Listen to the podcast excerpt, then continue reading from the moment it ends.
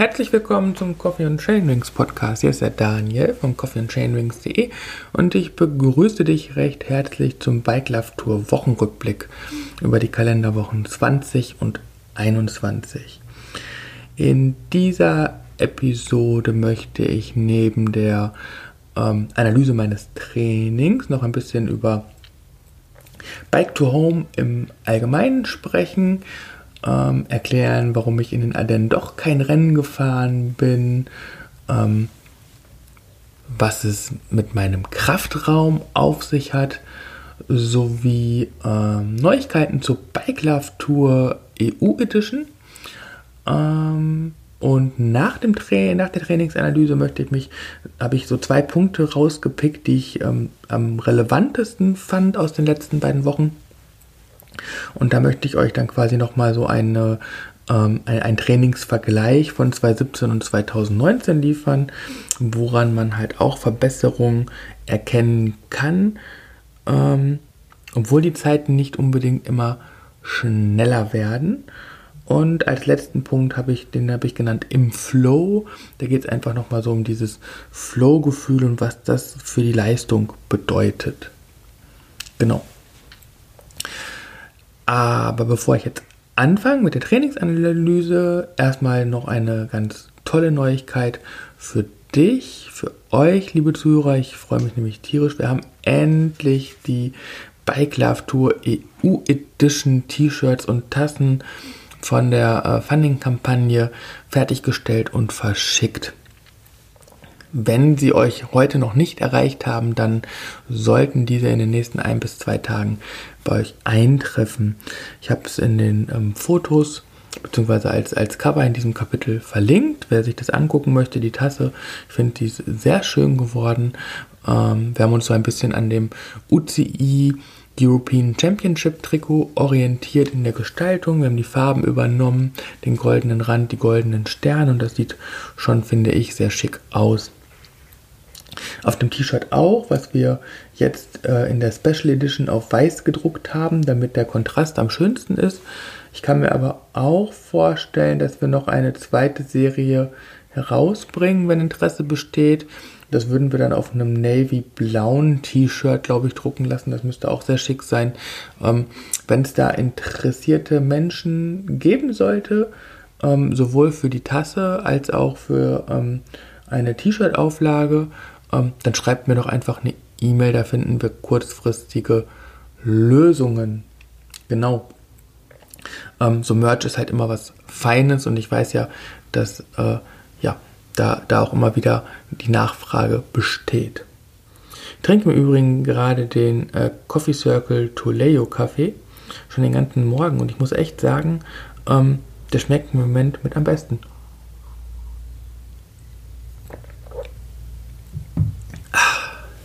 Ja, ähm, ohne Kaffee geht gar nichts, gerade am Schontag, so wie heute.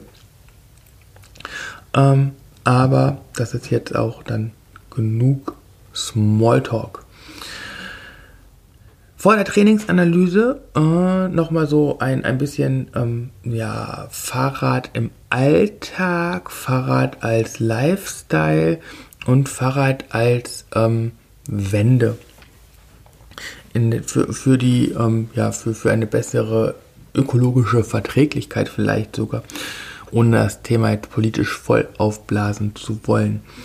Aber dank meiner ähm, neuen Arbeitszeiten, die ähm, ja nicht mehr 24,5 Stunden dauern, sondern ähm, irgendwas so zwischen 8 und 12 Stunden mit Nachtbereitschaft, dann äh, irgendwas unter 18 Stunden auf jeden Fall, was bedeutet, ich kann relativ, also ich muss später anfangen bei einer Nachtbereitschaft. Ähm, ich mache das mal ganz konkret. Also bis April begann meine Nachtbereitschaft morgens um 11 Uhr und endete am nächsten Werktag um 12 Uhr. Das war für ähm, ein, ein langes Ausdauertraining zu früh, weil ich auch noch ein bisschen Familienzeit brauchte. Und da musste ich am Folgetag auch nochmal von 6 bis 11.30 Uhr arbeiten, also 6,5 Stunden arbeiten und danach nochmal 4, 5 Stunden trainieren. Ist halt auch nicht so einfach, weil die Arbeitsbelastung ja einfach auch da ist. Entsprechend habe ich meistens vor meinen Tagdiensten trainiert, die um 13 Uhr begonnen haben.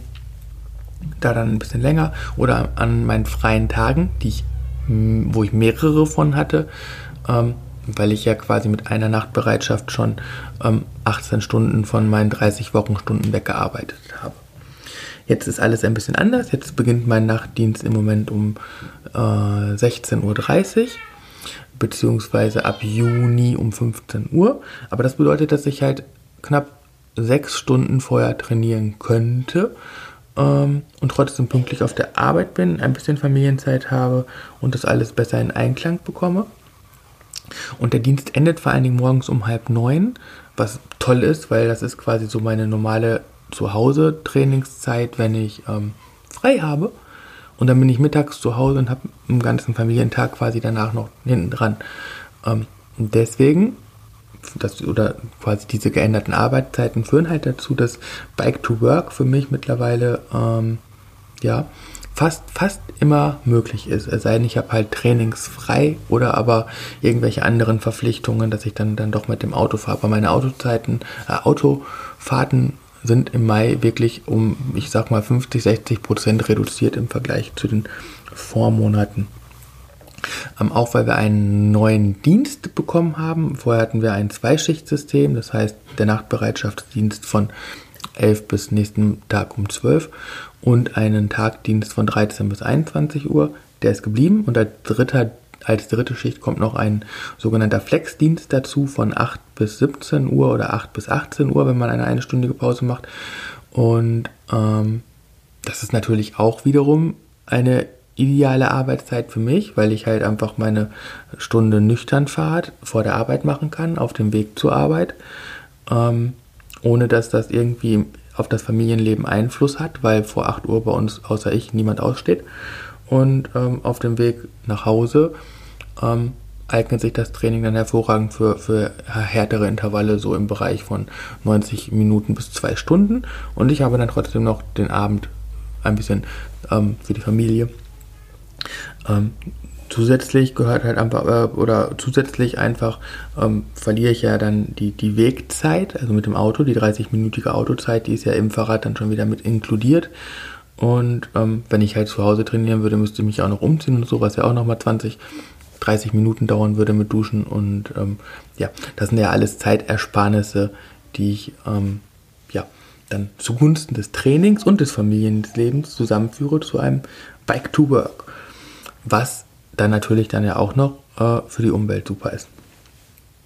Darüber hinaus, das wird jetzt nicht zentraler Thema der Bike Love Tour, aber ich möchte es hier trotzdem zuerst ankündigen, ähm, werden meine Frau und ich in Kooperation mit Babu ähm, eine neue Serie starten mit, mit dem Lastenrad auf dem Land und wollen da so ein bisschen ähm, ja, aufzeigen, dass auch auf dem Land und nicht nur in der Großstadt ein Lastenrad eine Alternative zum Auto darstellen kann.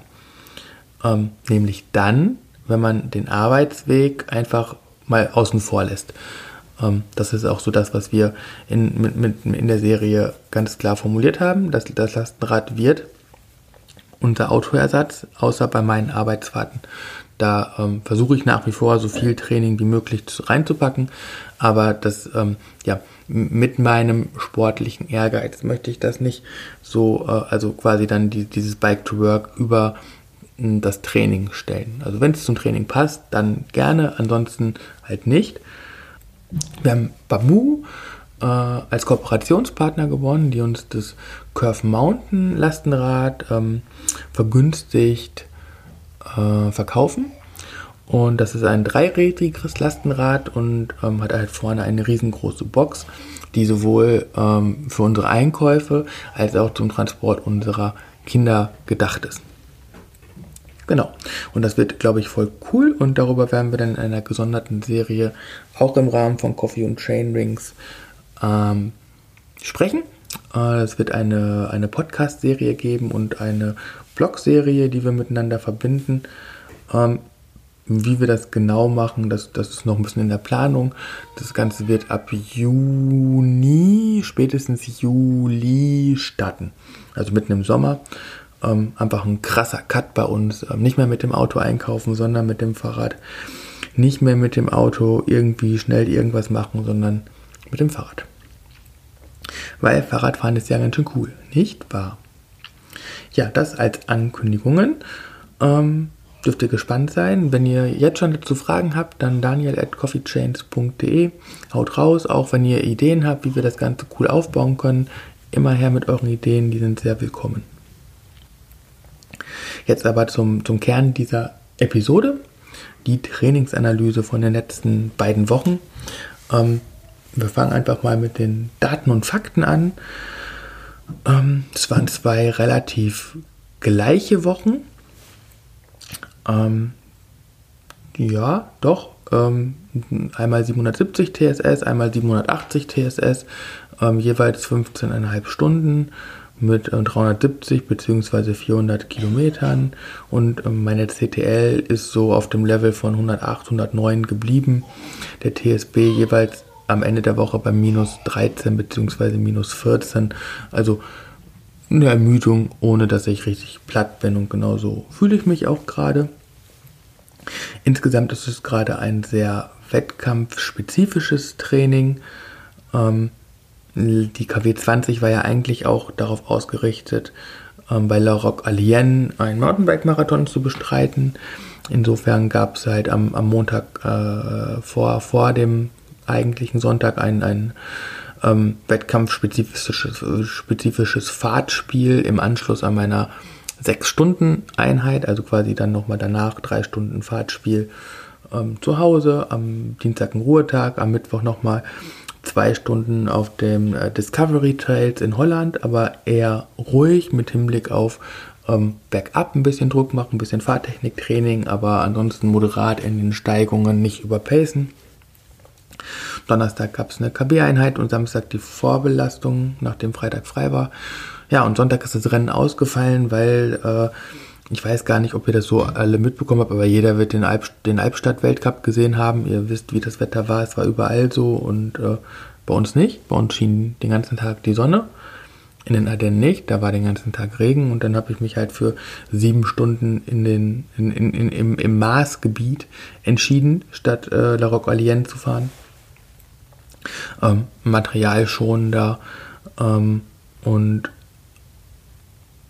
vielleicht sogar ein bisschen zielgerichteter. La Roque Alien hätte ich ein 50 Kilometer Rennen gefahren, so bin ich 190 Kilometer Langstrecke gefahren.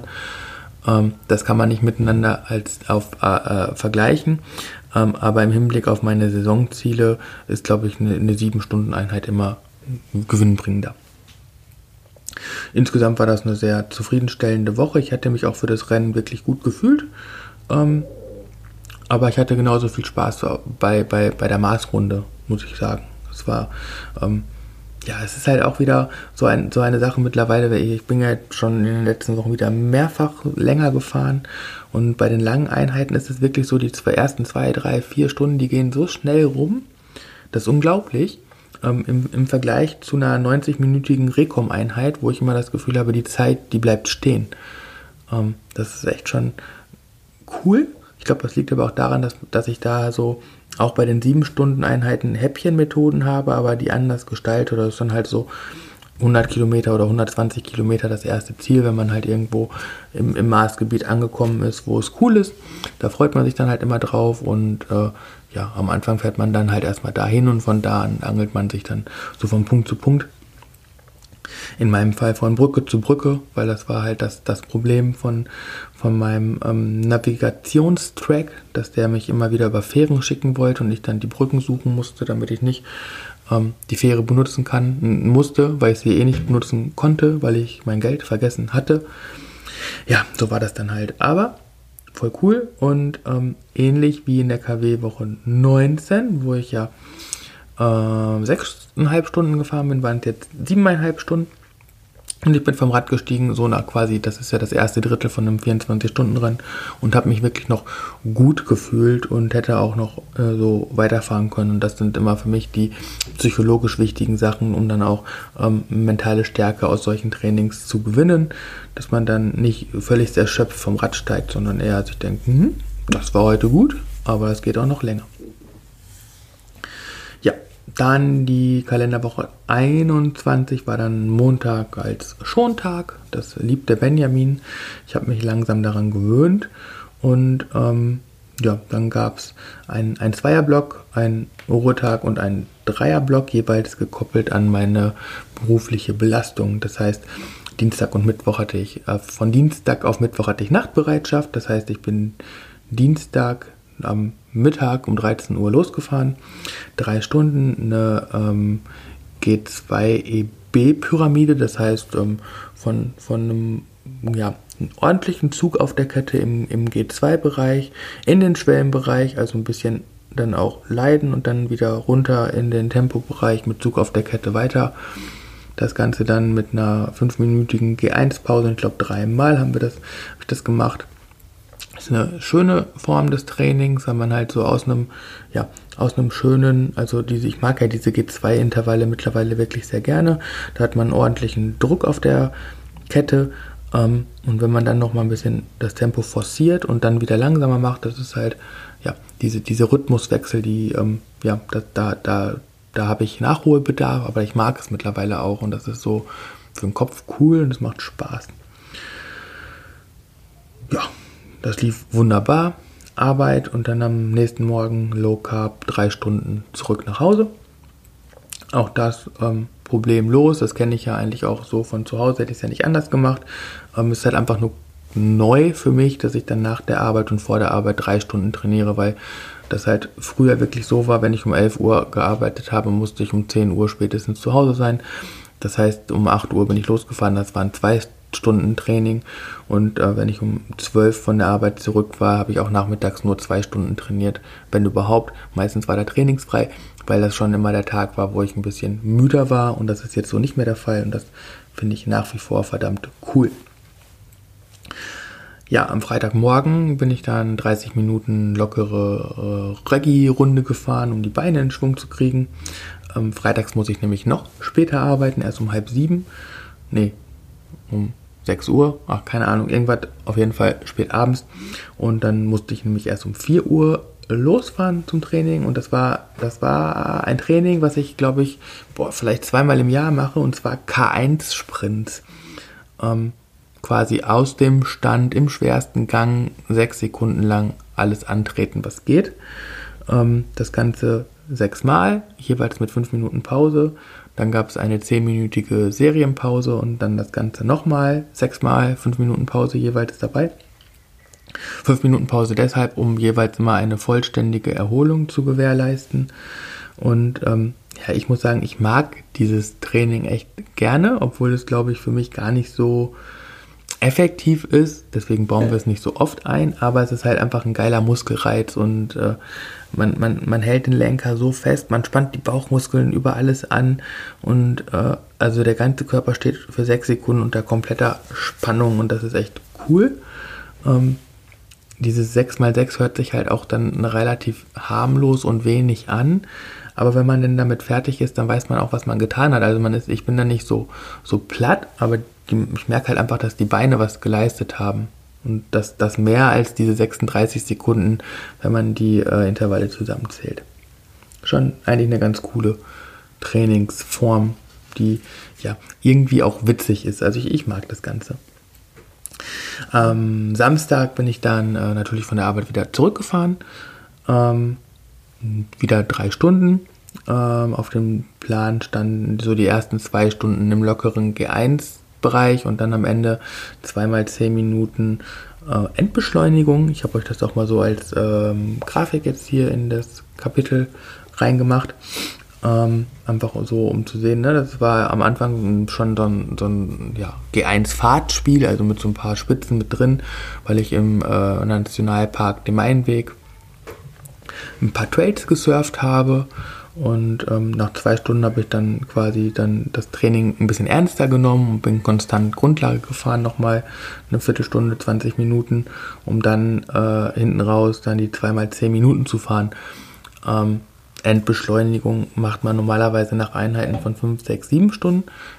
Da macht es richtig viel Sinn, einfach nochmal alles zu mobilisieren.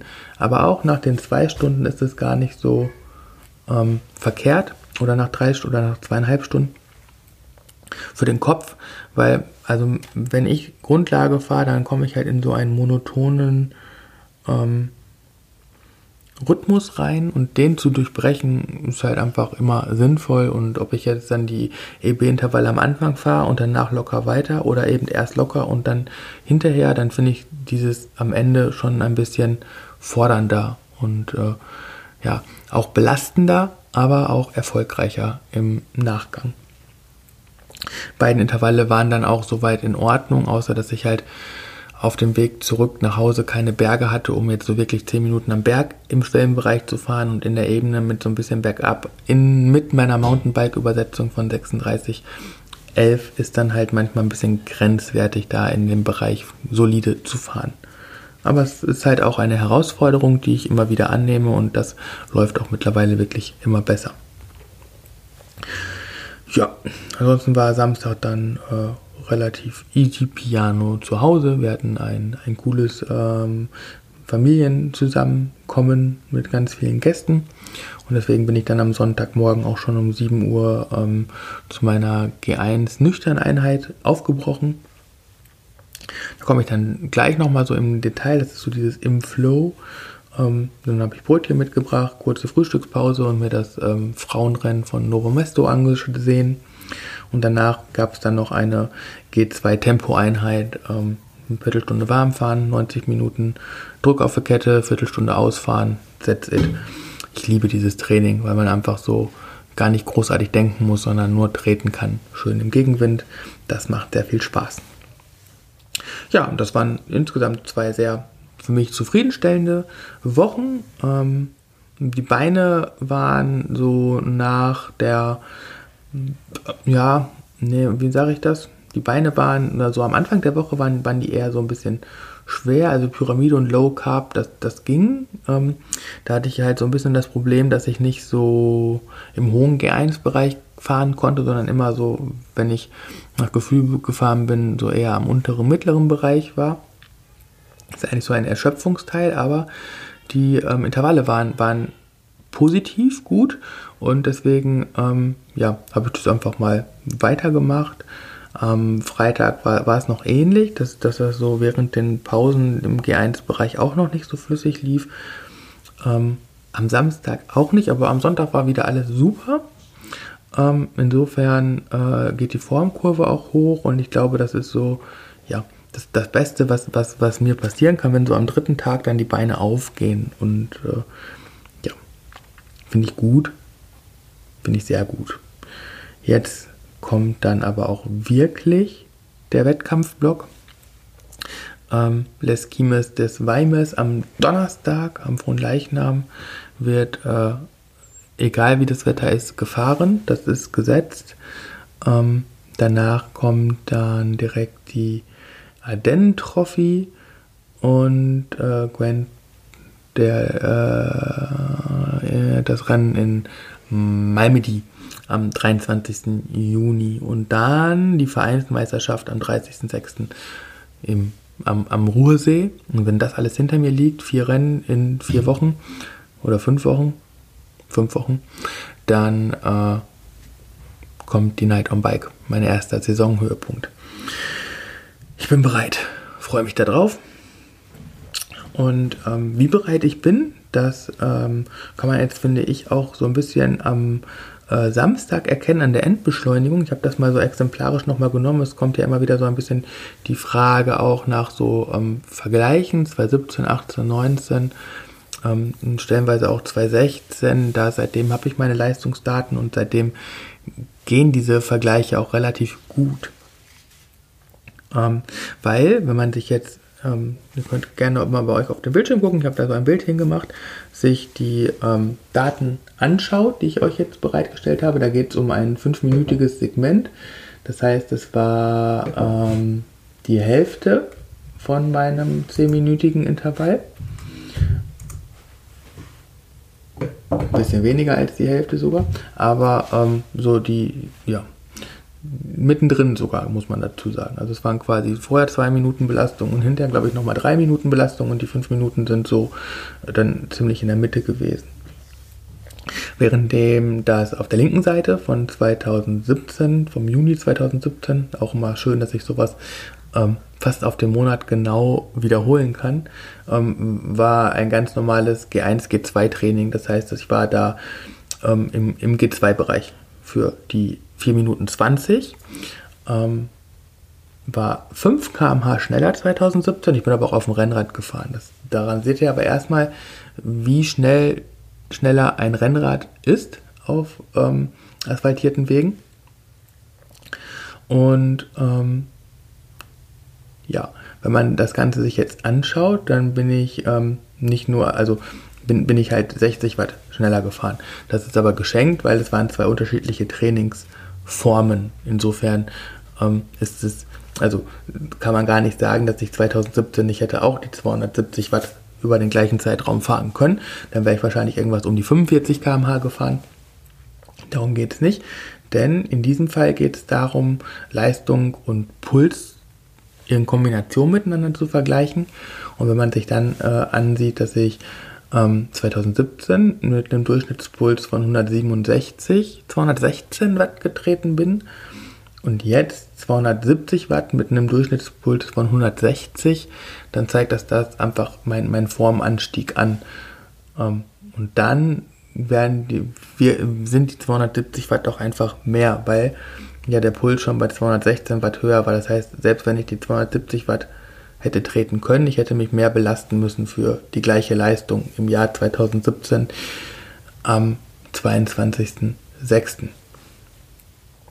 Was man jetzt vielleicht noch sagen könnte, um das Ganze ein bisschen einzuschränken, ähm, 2017 war das, glaube ich, drei Wochen nach der E, nach der WM. Und vielleicht war der Puls deswegen ein bisschen höher, ähm, aufgrund der langen Ruhephase nach der WM und der vielleicht noch äh, im, im Körper sich befindenden Belastungen. Äh, nichtsdestotrotz zeigt es, dass ich dieses Jahr in einer sehr guten Verfassung bin und äh, ja, doch sehr ähm, ja, da, da kann ich einiges rausziehen. Und das sind halt so die Sachen, und deswegen kommt ja auch noch von Coffee and Chain Wings die Training mit dem Leistungsmesser-Sache. Ähm, das sind halt alles so Sachen, die, ähm, ja, wo, wo Leistungswerte so viel Gold, so Gold wert sind. Wenn man jetzt die Leistung einfach abdecken würde, dann würde man dann nur sehen 34,6 und 160 Puls und 39,3 und 167 Puls und schon würde man sagen, ja, passt. Ne? Das eine war halt ein bisschen schneller, das andere war ein bisschen langsamer, aber passt.